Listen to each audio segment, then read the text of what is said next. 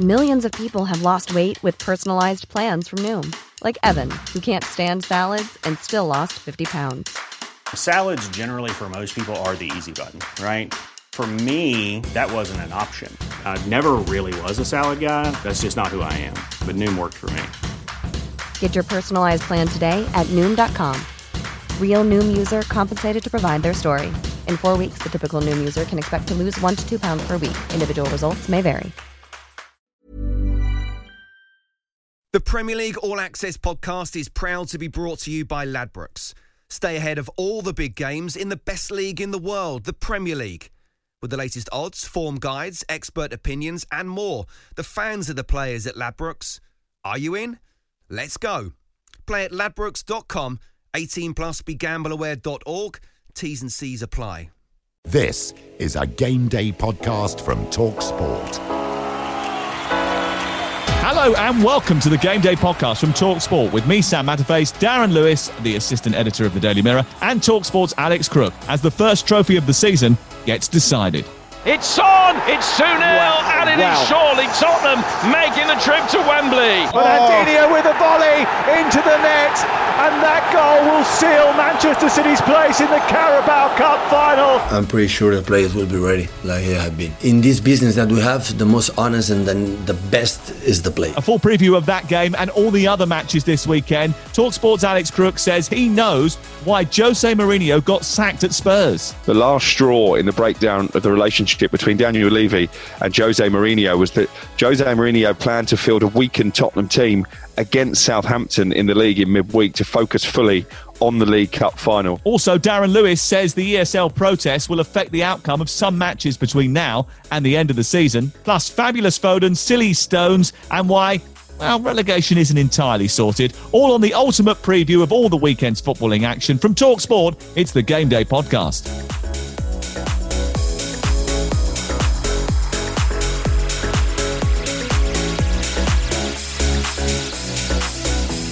And a big hello to Darren Lewis and Alex Crook. Well, it's been an interesting week, hasn't it? Um, we are here to preview the action ahead of what is going to be a massive weekend. But I don't think we can ignore the seismic events of the last uh, four days.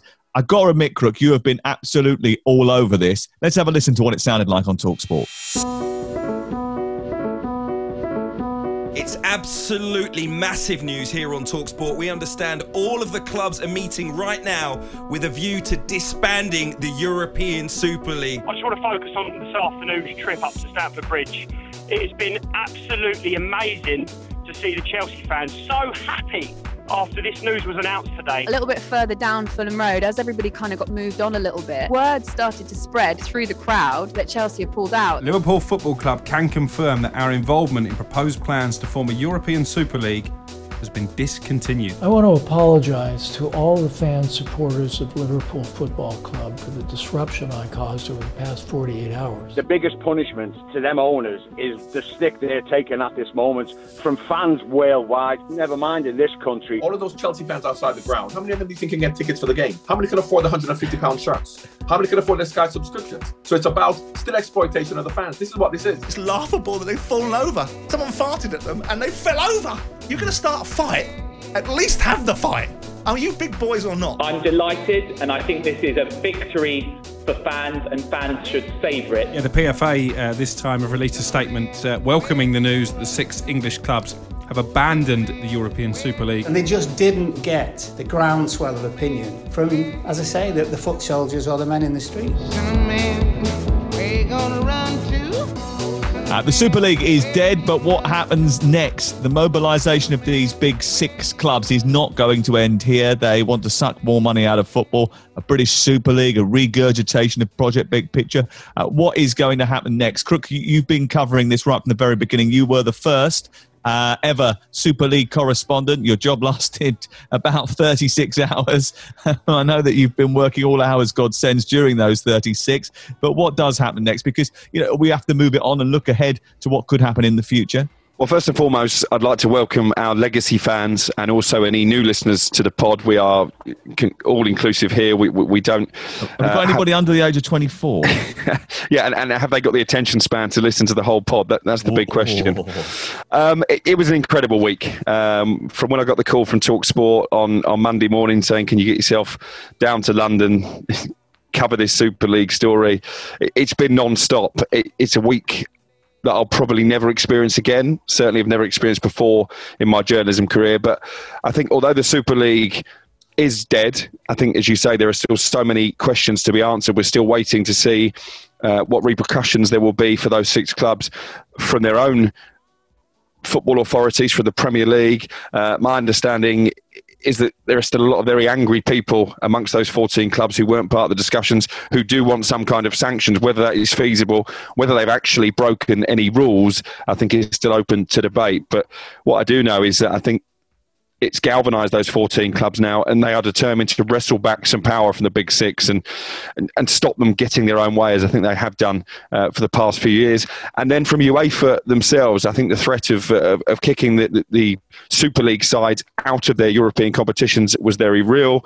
I'm now hearing this morning that actually they're going after individuals. Ed Woodward, in particular, could well face UEFA sanctions because they see him, uh, despite uh, what is being said elsewhere, as a real driving force behind this. And of course, he was a, a senior member of UEFA's own committee and therefore plotting against them uh, behind their back, and actually having conversations uh, with the UEFA president as recently as a week before the announcement, saying, oh, you've got nothing to worry about. So I think they feel really sore there. And then you've got the issues, you said it, talk of a British Super League.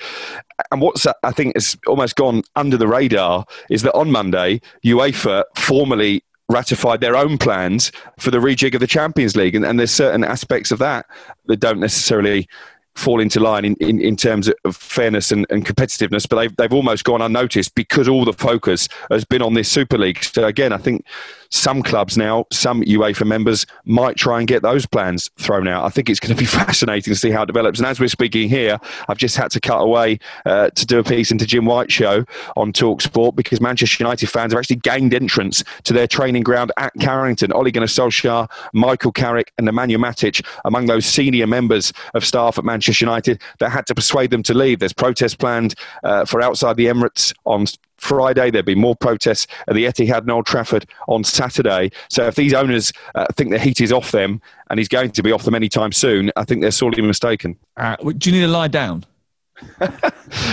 Quite possibly. Did, did that did that cover everything? Probably not. I think you, I think you got most of it out. Uh, I hope it clips the Big Six's wings, really, to be honest with you, and they start to spread the power a little bit more equitably across the rest of the league. Uh, because one of the great strengths of the Premier League is the fact that there's so much equal distribution of prize money. That changed a couple of years ago in terms of the international rights. I hope this sort of underscores the fact that the egalitarian sort of model, and it is, look, I know that it's not the most perfect model in the entire uh, world, but it's the most fair distribution of prize money in world football. I mean, it is it, it, it, the thing about the Premier League is is that they keep all of most of the money in-house, and it goes between all twenty teams rather than just the big two, the big four, the big six, as it does do in other leagues. And I think that sort of fairness will certainly hold it in good stead going forward. It's why Juventus, Atletico Madrid, Barcelona, Real Madrid want a piece of the pie. You yeah. know, as Agnelli said, the reason they're doing this is because the richest game in the world is not the Champions League final.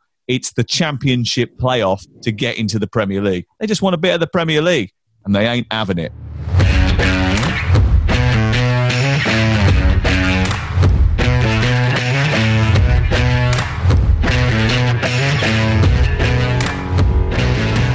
It's on! It's two nil, wow. And it wow. is surely Tottenham making the trip to Wembley. Mine. Super Son sinks the Saints again, and surely that will give Tottenham Hotspur all three points. We'll see how the season's ended up. If they've won a trophy, I think if they haven't, it'll be a failure because to get into the top four now is a real big ask. Fernandinho oh. with a volley into the net, and that goal will seal Manchester City's place in the Carabao Cup final. I'm pretty sure the players will be ready, like they have been. In this business that we have, the most honest and the, the best is the players. And they lift the League Cup yet again. Three in a row for Pep Guardiola City. It is the Carabao Cup final and it's live on TalkSport.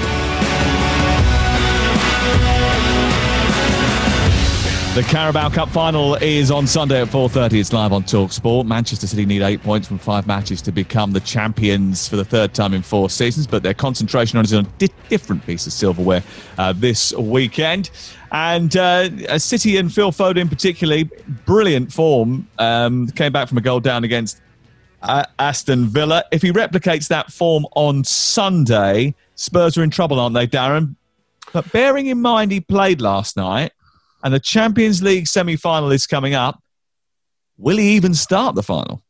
Oh, I'd be amazed if he didn't start the final. fourteen goals in uh, this season, seven of them, I think, in the Premier League. But it isn't just his composure in the box, his ability to find space. He starts moves, he finishes moves, he holds players off, holds the ball up well.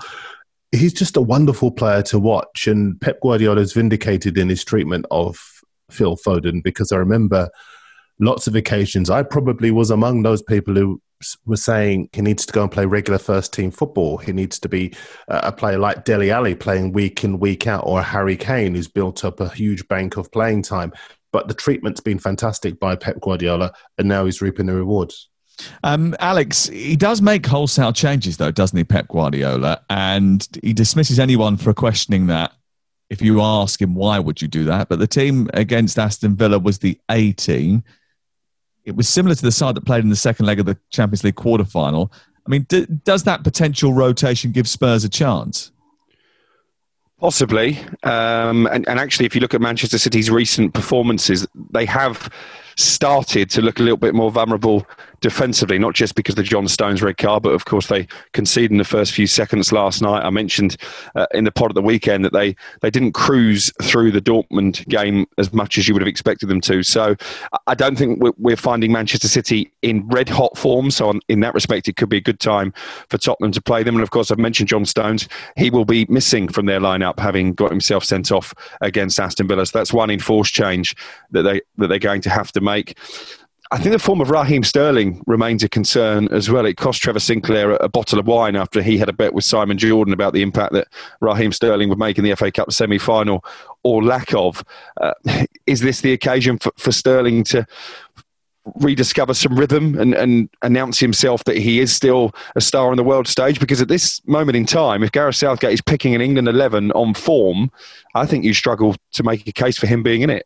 Well, at the moment, if you pick an England uh, eleven on form, the forward players are struggling as much as the back players at the moment. Um, and you mentioned John Stones. He had another night to forget against Aston Villa. A mistake for the goal after twenty seconds. Uh, and then a ridiculous challenge, which earned him a red card.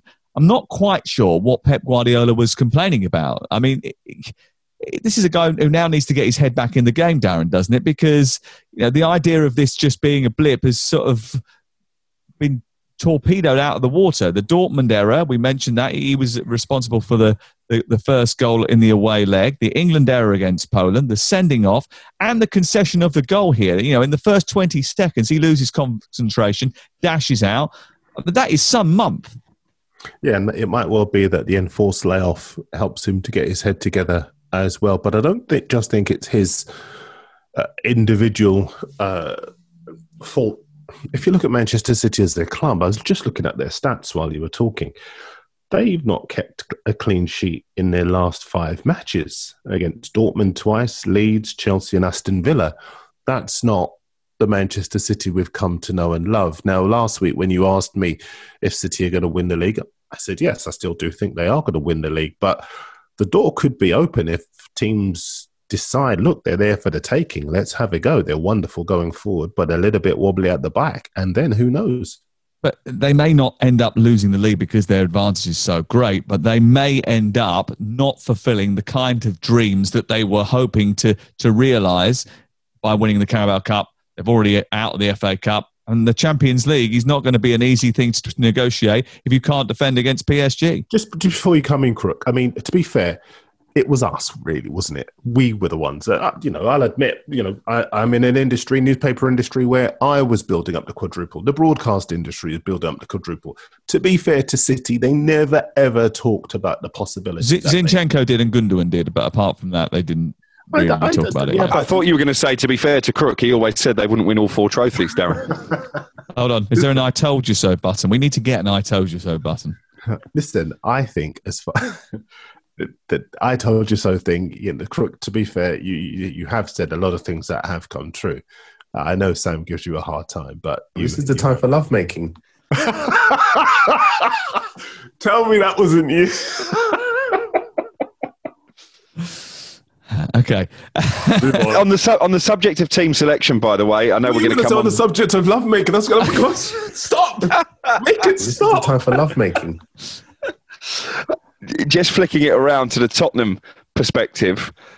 I've got some information this morning, and I'm I'm keen to see if, if, if Darren from his sources is, is hearing the same thing. But apparently, the last straw in the breakdown of the relationship between Daniel Levy and Jose Mourinho was that Jose Mourinho planned to field a weakened Tottenham team against Southampton in the league in midweek to focus fully on the League Cup final. Daniel Levy barred him from doing so because he still felt... and obviously still feels after the win against Southampton, there is a slim chance that Tottenham can gatecrash the top four. Apparently, there was a heated exchange in which Jose Mourinho is alleged to have told Daniel Levy, this is why Tottenham don't win trophies, because you put your priorities in the wrong basket. Darren, are you hearing similar stories?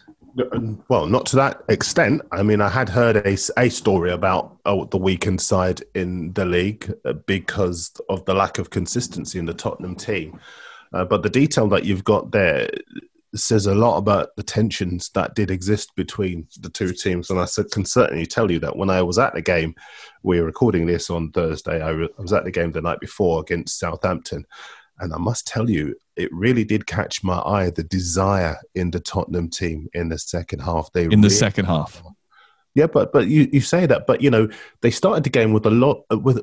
The confidence appeared to be drained from the players. I was quite alarmed by how slovenly they were. And I looked at yeah. stats at halftime, and Southampton had had more attempts on goal, more shots on target, and Spurs just looked all over the place. Well, and Tottenham hadn't had a shot on target. I was at that game as well. Funnily enough, I didn't see you. You must have been busy again. um, now I always avoid you when you come to Premier League games. Yes, yes, you with do. Your entourage.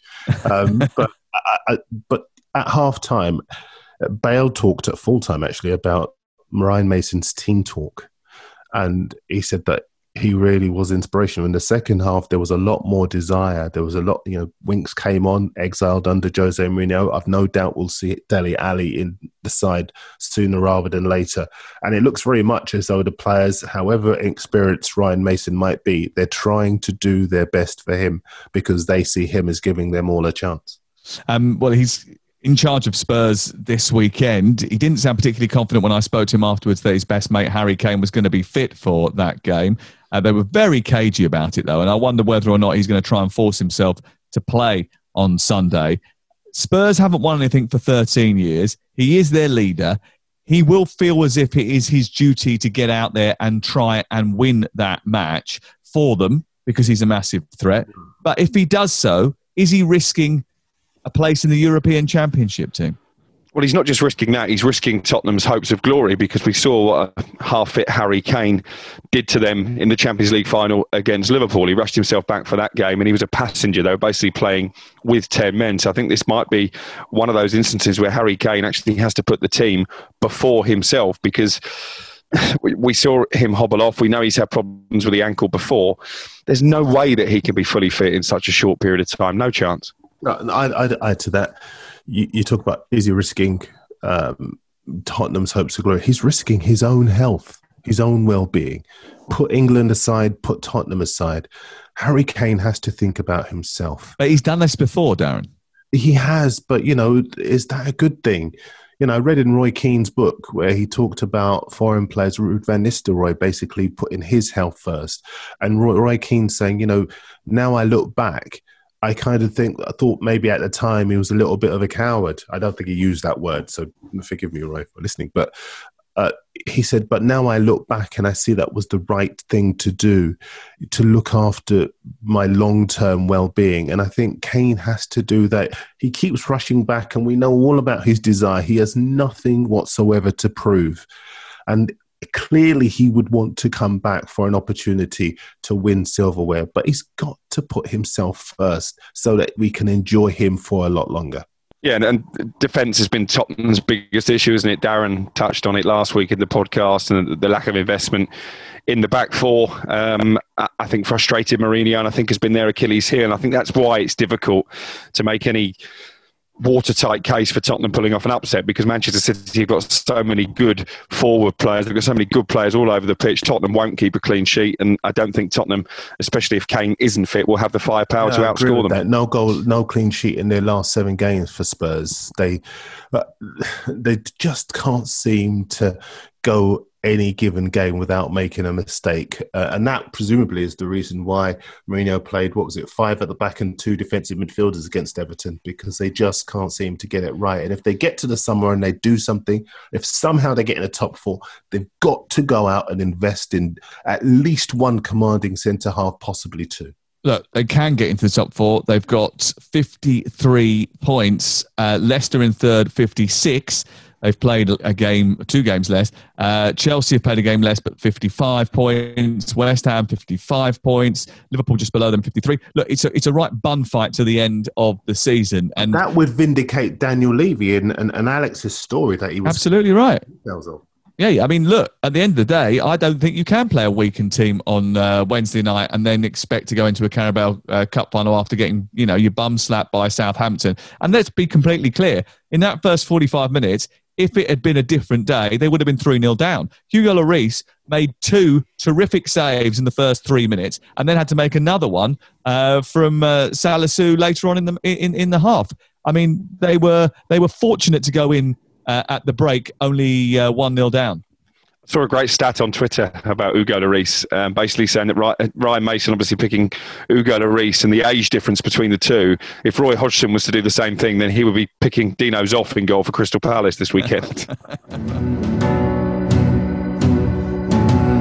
It's a damaging result for West Ham. Whether West Ham finish in the top four is now open to question. Newcastle United three, West Ham United two. If you give me any European football for West Ham, it would have to be seen as a, a massive step up from where we've been. Lingard continues, and that's a brilliant goal from Jesse Lingard, and West Ham double their lead. Chelsea nil, Brighton nil, a point for Chelsea that puts them back into the top four. This club here is a club who loves competition, and it's a very competitive club. A delicate left-footed curler from Kai Havertz, and Chelsea have the lead. So in all direction, everything is possible, but it's in our hands now.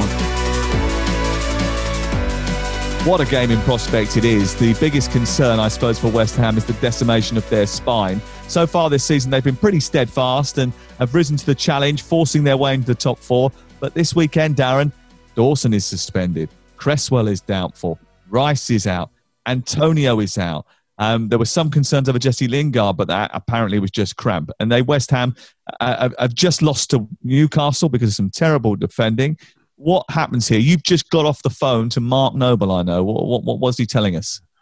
What he's telling us, what he's telling me, certainly, is that I think there'll be no dip in spirit. Whoever's missing... Whoever doesn't play, whoever um, is suspended, we know Dawson's suspended, that West Ham side will go out and compete. They've done that all season. It's an incredible season as far as they're concerned. You know what you get when West Ham play hard work, hard graft. And even if Chelsea have got too much class, they will have to summon up all of it. And I think, you know, when you look at Chelsea struggling to beat Brighton at home the other day, you realise that it's not as straightforward as some people might think. And this fixture is not well placed for Chelsea, Alex, just days before they play Real Madrid in the semi-finals of the Champions League. Yeah, and they were a bit flat against Brighton in midweek as well, weren't they? I do wonder if David Moyes might use this Super League story to create a bit of a siege mentality at West Ham. And his team talk could almost be, come on, lads, look, th- these were the measures that the, the big clubs were going, going to go to to stop us qualifying for the Champions League. Yeah. Don't let them take it out of your grasp. Do you know, I saw you, you come on, West Ham. You talked about something you saw the other day. I, the best thing that was sent to me by a pal of mine was that the Super League reminds you of all of us agreeing to go on a night out before our other halves tell us that we can't go. It's absolutely true. It's like when we try and decide, oh, do you know what we should do in the summer? We should go on a golf trip, yeah? And then one by one, we'll come back and say, no, I, I'm actually not allowed to do that. I, I never said I wasn't allowed. I know you didn't, which is why you are the Florentino Perez of this group. Yeah. and it's, it's why, still on, it's why, and it's why no one under twenty-four is interested in you. Uh, right, I expect Chelsea to control the ball and West Ham to try and spring on the counter attack. Um, the fact that they haven't had a midweek game down might actually help, and they love beating Chelsea, don't they? Yeah, they've got a good record. Uh, they always seem to turn up historically, don't they, against the big sides whenever they've... Um, I, they don't always, obviously. The, the, the class of the bigger sides does more often than not tend to tell, but West Ham always give a good account of themselves. And we've seen so many times this season when the expectations have been low, West Ham have pulled it out of the bag. So I don't think at any level that you can say that this one's a foregone conclusion. And I, I, Jesse Lingard, he'll be available, my understanding is, and when he is up front, and the way that we expect Chelsea to play as well, it could well be that under counter-attack, when West Ham have been best this season, they might get some joy. Yeah, exactly what I think will happen in terms of that Chelsea will try to look to dominate the match and then try and ball their way through the game without conceding any chances. They'll make one mistake and then West Ham will have an opportunity. It's the key, the key thing is West Ham taking those opportunities when they come about, because they probably will be few and far between, because Chelsea matches overall don't have many goals. They don't feature many goals for either side. No, that's right. And obviously West Ham's strongest part of their team at the moment is attack, because they have started to concede goals. Is it eleven goals conceded in their last four matches? I'm sure yeah. David Moyes would have been working overtime on the training ground to try and eradicate that and try well, and make them more Fabianski's resolute. Decided to catch this week, so I think he'll probably be a little bit better at keeping the ball out of the net. That you're ageist. You're, you're ageist. He's not getting any, any younger, Fabianski. Leave him alone. Oh, don't be rude. That's not fair. He, this isn't the prime of his life for a goalkeeper. What are you talking about? I think he's thirty-six now, isn't he? Uh, he's not thirty-six, is he? Is he really? He is. Hold on a second, caller. Can't be thirty-six. I know he's old because I did him the other week. Isn't he younger than you? He's thirty-six. Yeah, he is younger than me. He's, he's seven years younger than me, but I'm not a goalkeeper. I'm playing professional footballer. No, but listen... Um, I think thirty-six is okay for a goalkeeper, especially nowadays, because they, they don't really do too much, do they? And they uh, and their, their nutrition and exercise regime is superb. Are you suggesting that his hand-eye coordination is going because he's thirty-six, Crook? No, I'm just pointing out that you're you're, you're having a go at a pensioner, effectively. That escalated quickly. Wow. Actually, what is the age that you can take your football pension? I think it is thirty-five, isn't it? He, he will certainly, in Darren's match report now, be labelled veteran Fabianski, now that Darren knows that he's thirty-six. uh, West Ham have scored at least two goals in ten of their last fourteen league matches. How will they perform live on TalkSport when they take on Chelsea this Do you Saturday know, very evening? Quickly, very quickly, very quickly, very quickly. Oh, you know, whoa, whoa, I, I, I, I only that that is the, the the biggest interruption I've ever had. No, I just I, I, an irony, an irony for you. Oh. I, I just need to squeeze in. How much have Chelsea spent on their forward players since last summer? The Ziyech was about, what? thirty-three, rising to forty million. eighty on uh, the boy Havertz. And I think Werner? Werner is about forty as well. It's been, uh, rising to fifty, depending on his goal-scoring exploits. So forty. Right, so that's what, one hundred and... one hundred fifty million. West Ham have scored more goals than Chelsea in the Premier League this season. West Ham inter- scored... interrupting us for that, wasn't it? Because you, you stumbled over it three times. It's, it's, it's, it's like, in a, it's, it's like in, a, in, in a wedding, isn't it? When when the yeah. uh, the, the vicar says, uh, if anyone knows of any lawful reason why this couple should not be married, please speak now. Darren Lewis bursts in. Reason oh, no, no, Chelsea will not beat West Ham. Think, please raise it now. I, I think that's a remarkable stat. It is. When it you is. consider... that West Ham have got no orthodox striker this season. It is. You just could have waited until I finished my sentence. Sorry. I'm, only jo- I'm only joking. It's the end of the season. We're obviously Dean Mob happy. Uh, right, let's get to Arsenal, Everton and Liverpool, Newcastle. There's never been a faster or easier way to start your weight loss journey than with PlushCare. PlushCare accepts most insurance plans and gives you online access to board-certified physicians who can prescribe F D A-approved weight loss medications like Wegovy and Zepbound for those who qualify. Take charge of your health and speak with a board-certified physician about a weight loss plan that's right for you. Get started today at plushcare.com slash weight loss. That's plushcare.com slash weight loss. plushcare.com slash weight loss. Millions of people have lost weight with personalized plans from Noom, like Evan, who can't stand salads and still lost fifty pounds. Salads generally for most people are the easy button, right? For me, that wasn't an option. I never really was a salad guy. That's just not who I am. But Noom worked for me. Get your personalized plan today at Noom dot com. Real Noom user compensated to provide their story. In four weeks, the typical Noom user can expect to lose one to two pounds per week. Individual results may vary. The Premier League All Access podcast is proud to be brought to you by Ladbrokes. There's a lot more to those ninety minutes than what goes down on the pitch. With the latest odds, form guides and expert opinions, you'll know the score with Ladbrokes. Odds update on TalkSport with Ladbrokes. Are you in? Let's go. Play at ladbrokes dot com, eighteen plus, be gamble aware dot org. T's and C's apply.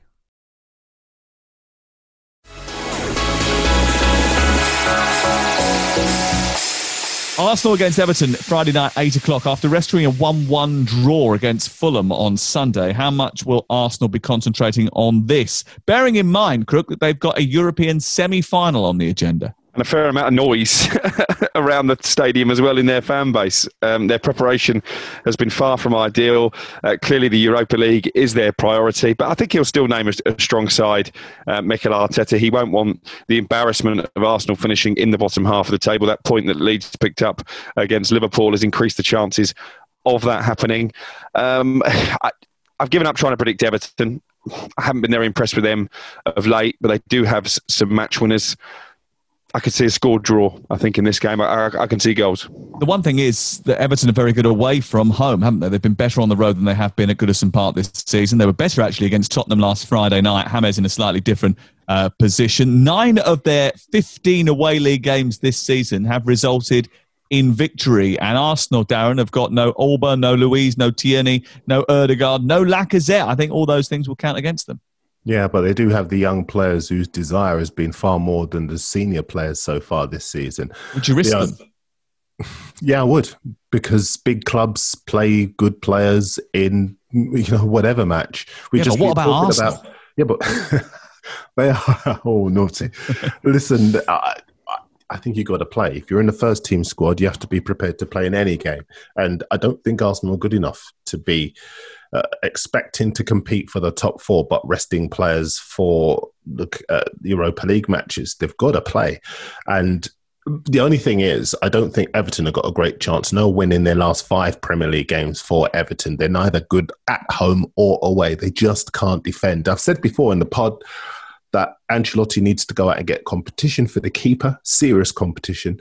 Uh, I don't think Olsen's the guy. I think he needs another, at least one more centre-half, maybe two.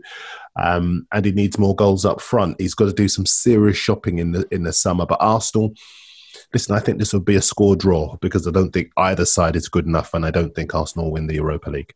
Just on Everton's away form, you said nine wins from fifteen. I think if they do make it ten this weekend, that will be the first time uh, since the Premier League came into being in nineteen ninety-two. So a chance for Carlo Ancelotti to set a little piece of history. I'd like to apologise because I do sound a little bit anti-Big Six this week. In fact, I don't want to apologise. That's how I feel. Good. I feel I feel a little bit anti-Big Six this week. And if they all lose, I won't be too upset about it. I don't think we should call them the Big Six anymore. No, the Six. There you are. The um, Scum Six. Oh, no, I think that's a little bit harsh. I, I noticed that you did try to coin that earlier in the week and it very quickly disappeared. Um, that, might, that might be a stretch. At Alex underscore Crook on Twitter.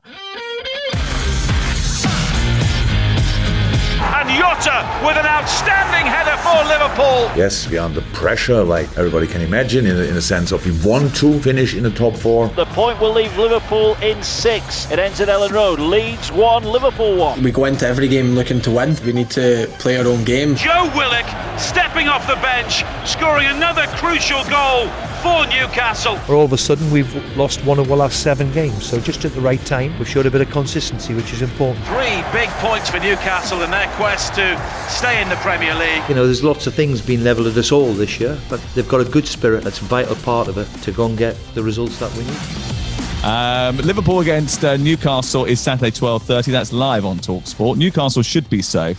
Um, will they down tools now that they think that they've probably got the job done, or will they play with the freedom at a place where they haven't won any of their last twenty-four visits in the Premier League? Callum Wilson is fit.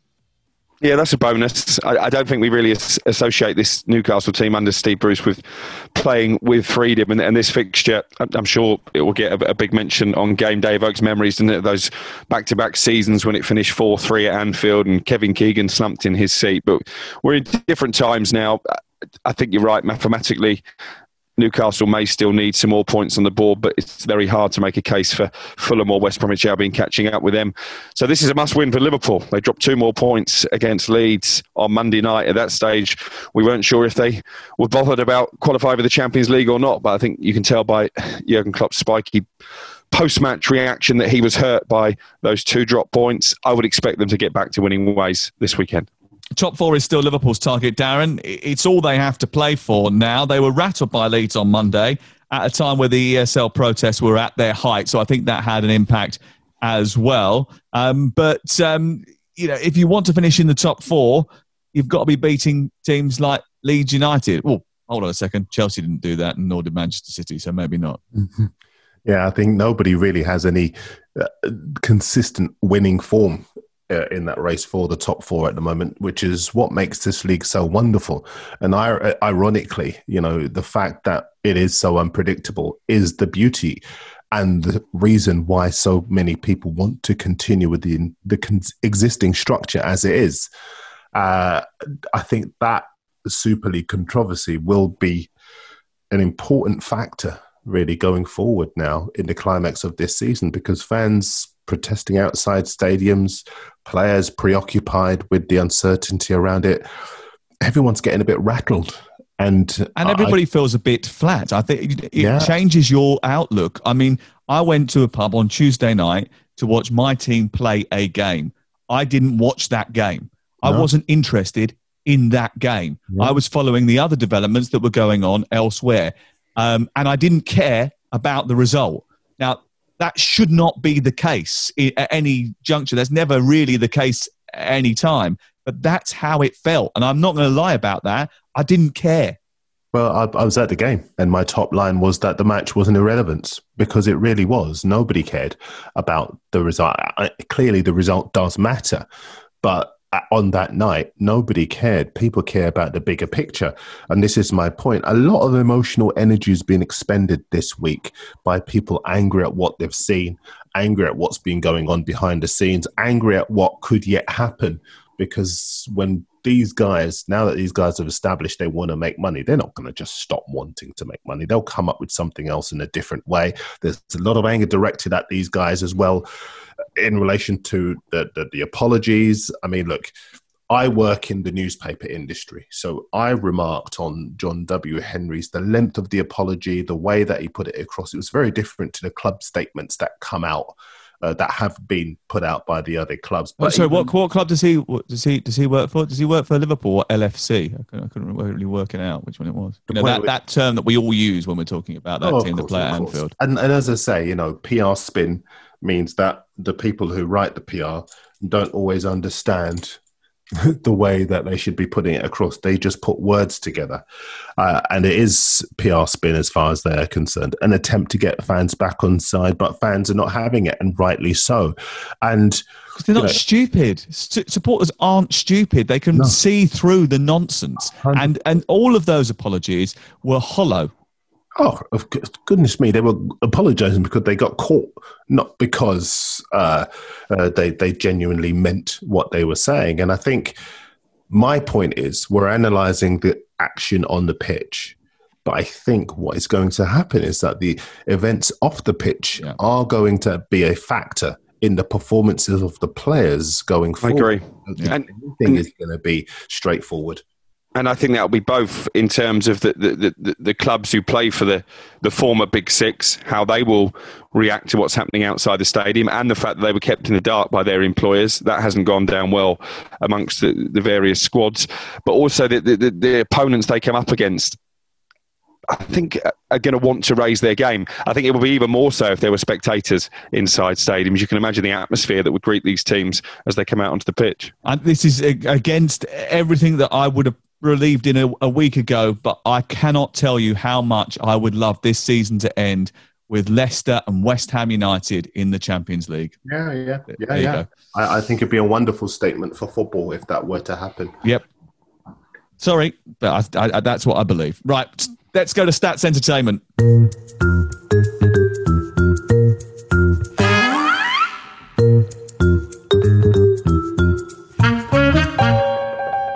We should get the stat, Stats Entertainment.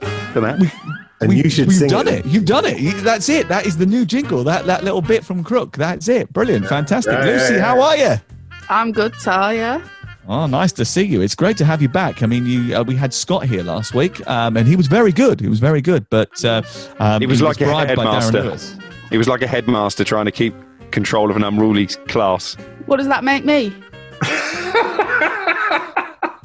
Well, you walked into that one, didn't you?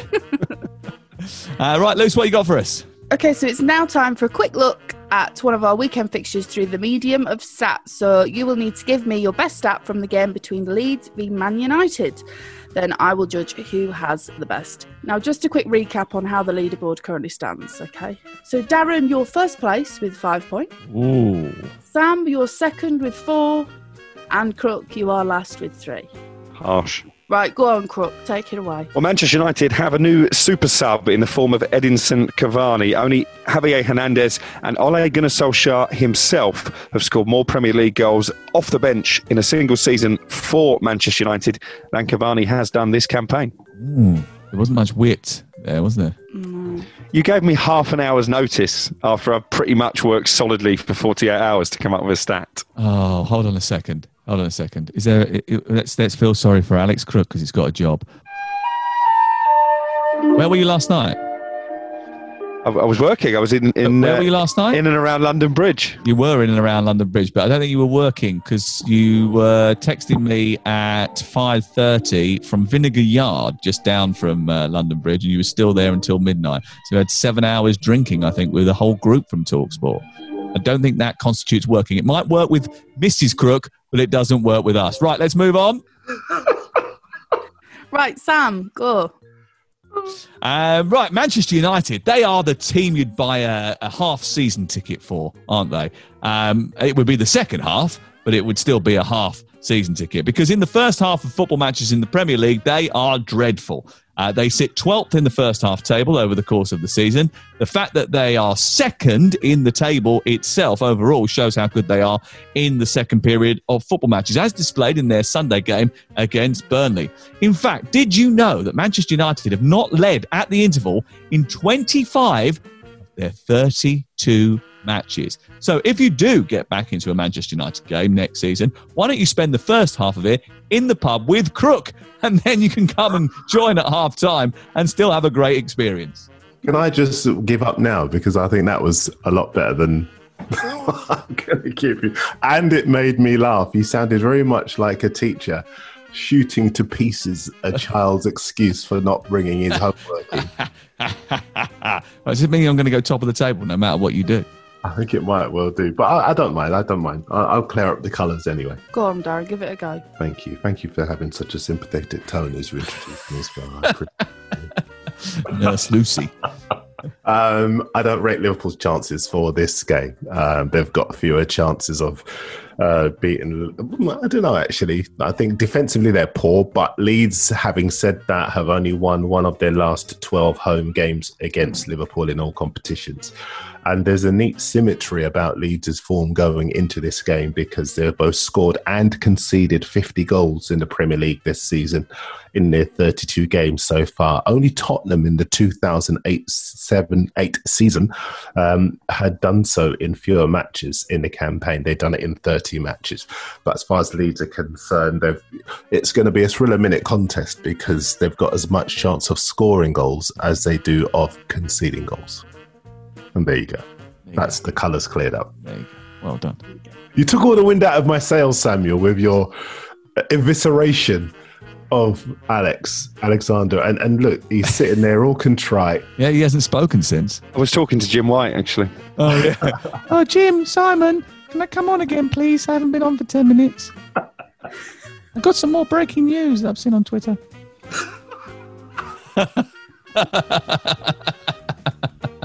Right. Let's score you up. So, Crook, I'm not happy with the excuses you're given. And I think next week, less time in the pub, more time researching. One point. You sound exactly like my school teacher. Darren, it was a strong effort, but I think you've just been pipped to the post day. So, Darren, you have two, and Sam, you have three. Get in! That's my first win of the campaign. What's the leaderboard looking like then? So that means that uh, Sam and Darren, you are tied at the top. Ooh. I'll take that. I'll take that. Up at the top. And Crook stranded last, is that what we were saying? Yeah.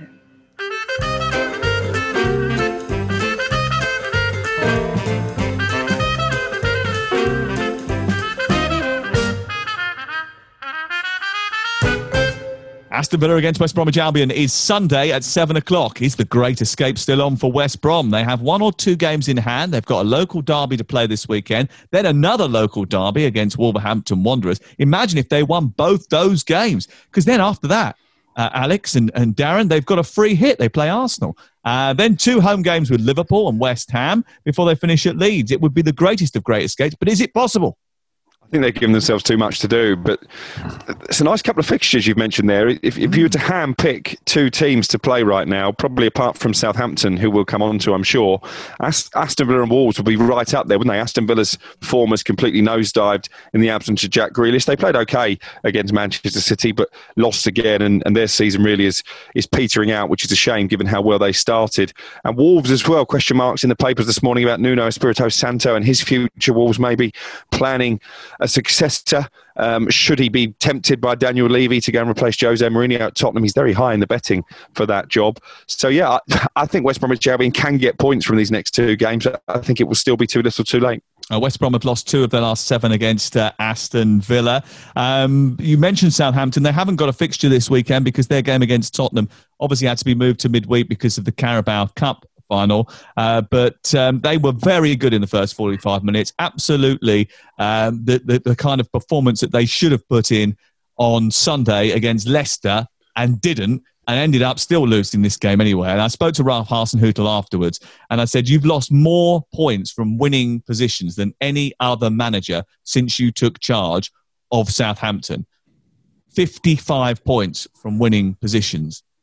I said, does it keep you up at night? Have you have you got a reason? He said, if I had a reason to, for for the for that happening, I would have solved it by now. But it is it is a real worry, and we've got to stop doing it, because they they've got thirty-six points from thirty-two games, but their fixtures are horrible. They are horrible. And they're bottom of the form table for the calendar year. No team in the Premier League now has taken fewer points. So, yeah, it's a concern. And um, it can't be a coincidence if you keep getting yourself into winning positions and, and keep throwing away points. And I think certainly last night, a lot of Southampton fans on social media in the aftermath of the game questioning Ralph Hasenhüttl's in-game decision-making, his in-game management, because he broke up that midfield axis of, of Ward-Prowse and Armstrong to bring on Diallo.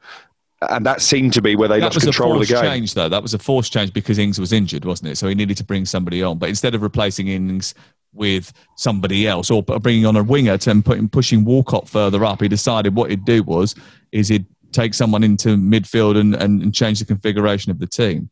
Yeah, and and, and it, it's a concern. And it, obviously, I've been Ralph's biggest supporter, and he has had the faith of the Southampton fans up to this point. But there is a groundswell now that are, are just beginning to ask questions, because they're, they're limping towards safety. And that didn't look the case when they beat Liverpool on January the fourth. I made the point on Drive yesterday. Adrian Durham and I were talking about it, and I said I don't think the squad's good enough. Um, he said actually he thought that there were good enough players there, and that Ralph should be getting a better tune out of them. What do you think, Darren? I don't think the squad's good enough. I think there are lots of players who are average in that team. I think that the focus has gone defensively. They're poor. They've lost their last three games. It's interesting you talk about Ralph's reaction to your question, because I was in a post-match press conference last night. This is recorded Thursday. The game was on Wednesday night. and he looked at a loss. He looked really nonplussed when the question was put to him, and he said to the person who asked him, "What do you want me to say? Tactics? I, what do you want?" You know, there were lots of things he just threw into the answer. He even blamed the substitutes, because we know Ginepro gave away that penalty in the final few minutes of the game against Spurs. Ludicrous challenge. But he just seemed at a loss.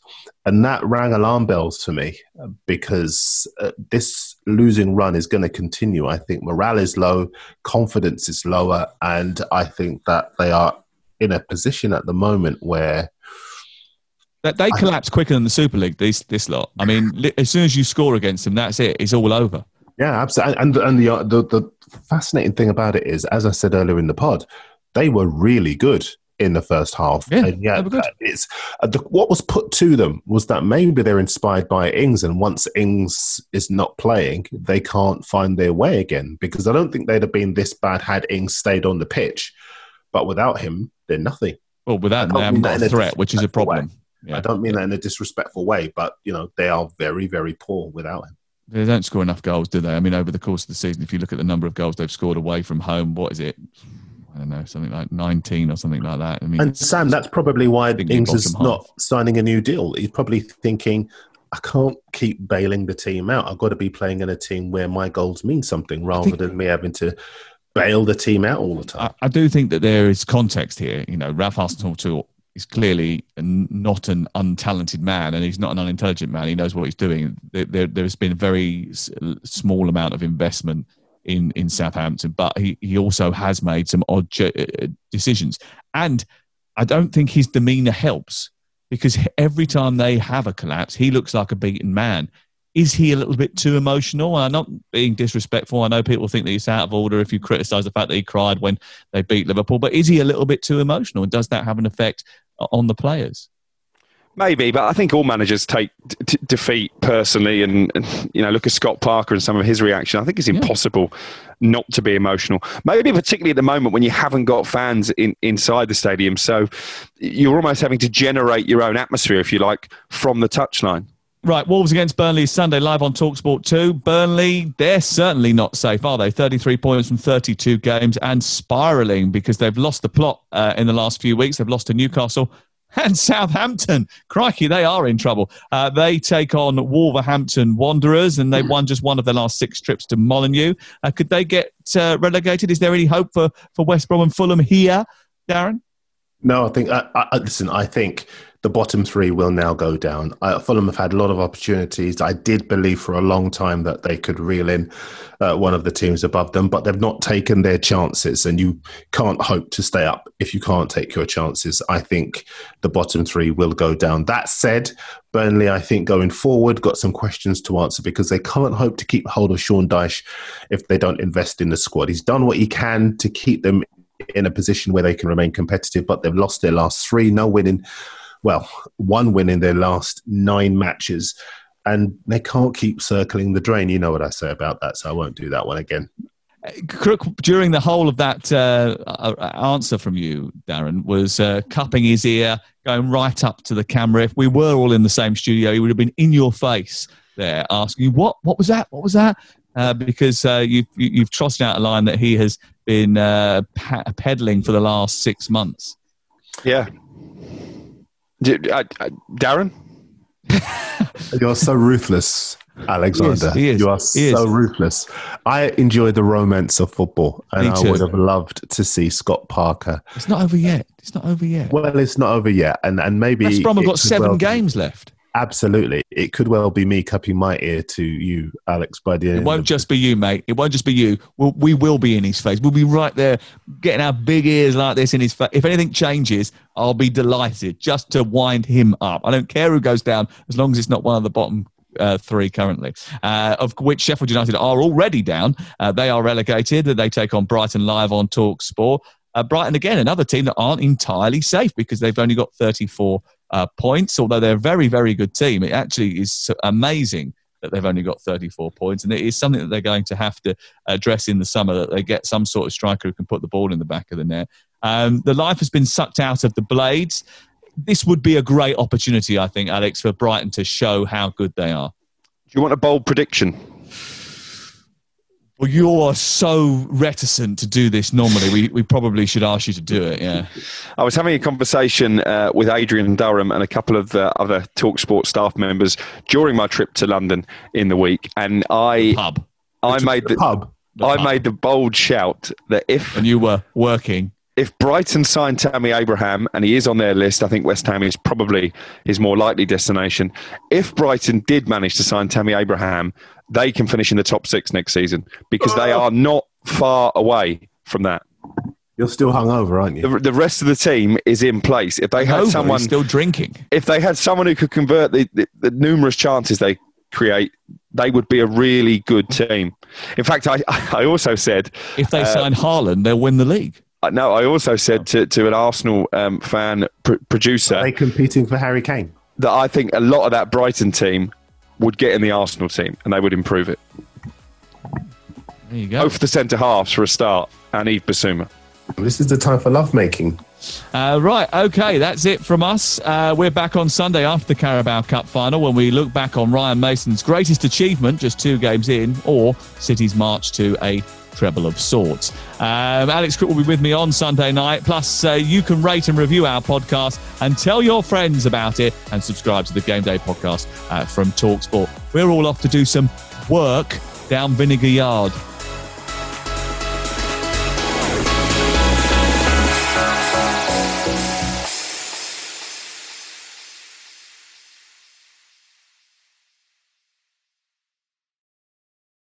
The Premier League All Access podcast is proud to be brought to you by Ladbrokes. The latest odds, we set them.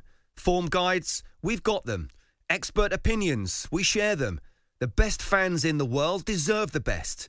Be match day ready before the whistle blows with Ladbrokes. Odds updates on TalkSport with Ladbrokes. Are you in? Let's go. Play at ladbrokes dot com, eighteen plus, be gamble aware dot org, T's and C's apply. Hi, I'm Daniel, founder of Pretty Litter. Did you know cats tend to hide symptoms of sickness and pain? I learned this the hard way after losing my cat, Gingy. So I created Pretty Litter, a health monitoring litter that helps detect early signs of illness by changing colors, saving you money and potentially your cat's life. Pretty Litter is veterinarian developed, and it's the easiest way to keep tabs on your fur baby's health right at home. Go to pretty litter dot com and use code ACAST for twenty percent off your first order and a free cat toy. Terms and conditions apply. See site for details.